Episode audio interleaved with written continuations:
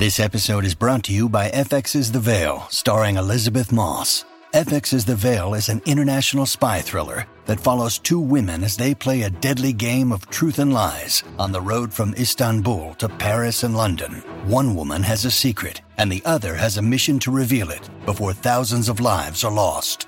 FX's The Veil, now streaming, only on Hulu.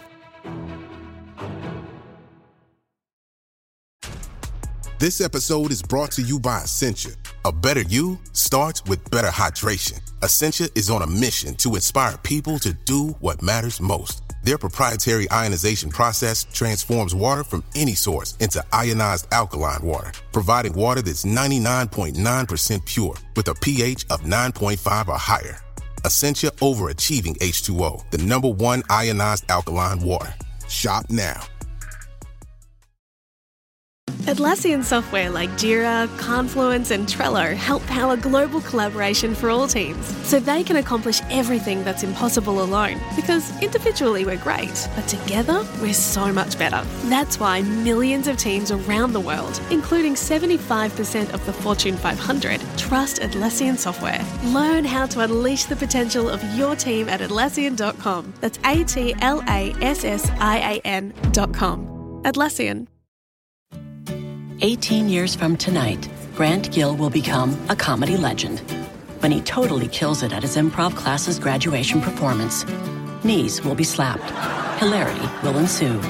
That's why he's already keeping himself in shape and razor sharp today with wellness tips and tools from AARP to help make sure his health lives as long as he does. Because the younger you are, the more you need AARP. Learn more at aarp.org slash healthy living.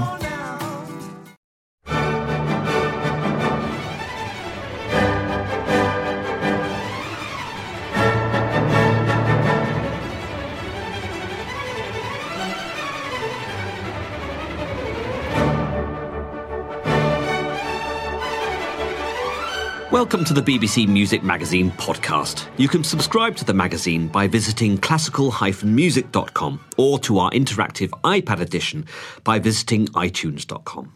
BBC Music Magazine is now an official Apple Music curator, and you can listen to our exclusive playlists by visiting applemusic.com slash bbcmm. I'm Oliver Condy, the editor of BBC Music Magazine, and welcome back to our Recording of the Month podcasts. With me today in the studio is Rebecca Franks, the reviews editor. Hello. This month it's the turn of the September issue's Recording of the Month, and it's recording by mezzo soprano Ann Hallenberg, uh, and it's entitled Carnevale 1729. And before we discover what it's all about, let's hear the opening track, which is Mi par sentire bella by Giacomelli. Mi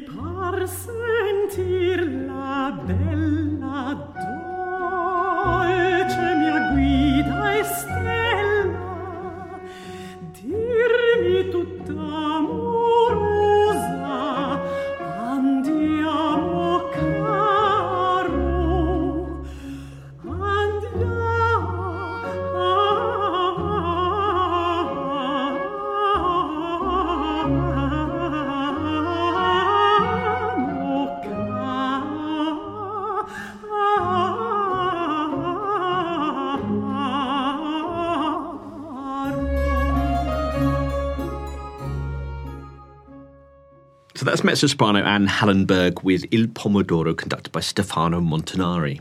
So, Rebecca, why is it called Carnevale 1729? Well, this album is a bit like a sort of greatest hits of the year 1729, the greatest hits from the Venice Carnival, um, which was this very spectacular two months in the Italian city where artists and tourists would converge on the on on the city to go to the theatre and opera, and you had these private opera houses which were all competing with each other, and so they were trying to get the starriest singers there and. This season, they had the castrato Senesino and Farinelli and the mezzo Faustina Bordoni, and these all these composers writing arias for them to show off their virtuosity and, and pull in the punters, basically. So it's a real celebration of music, really. Absolutely, yes. And and all, all these tracks on this collection, wonderful collection, were performed within eight frantic weeks, a sort of almost like a sort of BBC Proms type sort of concentration of music. Yeah, of there the must have been 18th so much going on. The idea that you could go to something every single day, probably all hours of the day, to hear the greatest stars. I mean, quite extraordinary. Yes, and actually, Ann Hallenberg says in an interview in the magazine that the thing that really initially sparked the idea of doing this particular, um, focusing on this particular year, was those sort of uh, CDs of pop music you see in petrol stations, um, sort of like now 38, now well 58, well probably 90, whatever it is on now, greatest hits kind of collections. Yeah. That kind of sparked this idea of exploring what there was going on. And extreme virtuosity as well. I mean, you mentioned sort of the idea of competition, but not just competition between the venues, but presumably competition between the singers and, and the composers to write uh, music that really showed off their prowess. Yes, and it's interesting that we have these three voices on display here. So, so Senesino, Faustina Bordoni, and, and Farinelli, uh, because other singers have done these discs before where they explore one voice. But having the three here, that's quite an interesting thing. Mm, and she's got such a flexible voice. I mean, we heard the sort of the sultry tones actually in the in the first track, um, but this one we're going to hear now, which is uh, by Orlandini, who I think was as pretty much as important as Vivaldi in his time. Uh, this is a uh, an aria from his uh, opera Adelaide, and it's called Scherza in mar la navicella, and it really shows off that sort of explosive, sort of uh, very virtuosic vocal technique.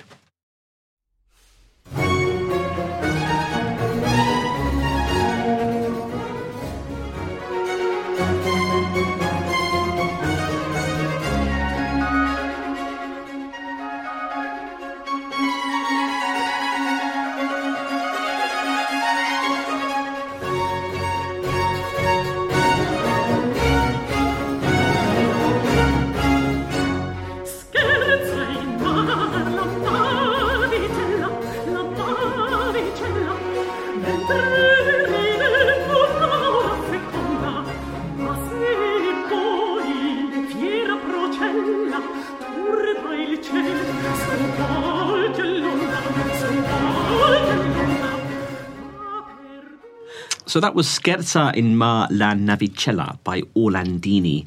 Um, you can hear those beautiful sort of repeated notes that the singer at the time was particularly brilliant at executing. And I think, you know, there's a real sort of sense that these pieces really are written for the singers. And I think they could be quite demanding. They could say, I want, you know, change this if it does if they didn't feel it showed off their voice or, you know, so they could avoid their weaknesses and really, really, really shine. I mean, there's there's, al- there's also a sense that perhaps the music suffers because um, there's this idea of sort of injecting this sort of sense of excitement always into this music. But what really grabs me about this collection is the idea that how music is performed and how it's presented makes so much of a difference. In anybody else's hands, perhaps this music might be perhaps perceived as less than first rate.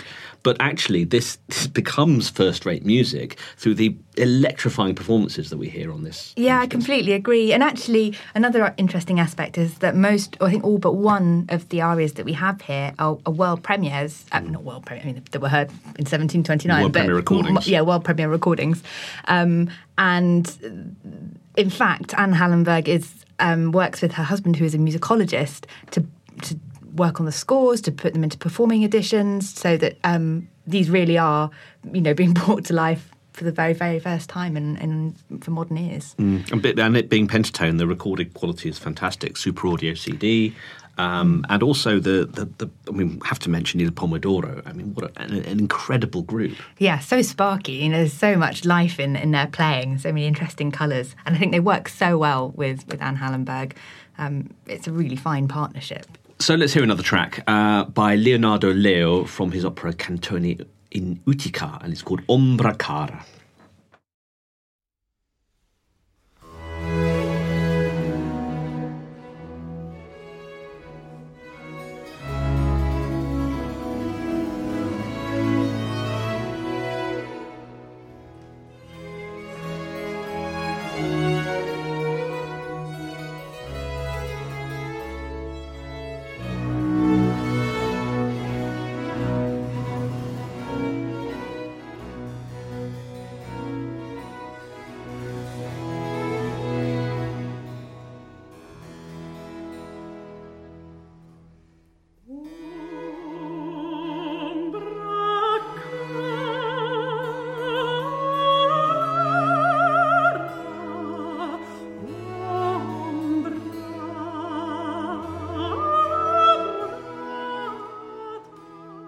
So that was a track from Leonardo Leo's opera Catone in Utica called Ombra Cara, performed by Ann Hallenberg and Il Pomo d'Oro, conducted by Stefano Montanari. And this is on the September issue's recording of the month, which is called Carnevale 1729.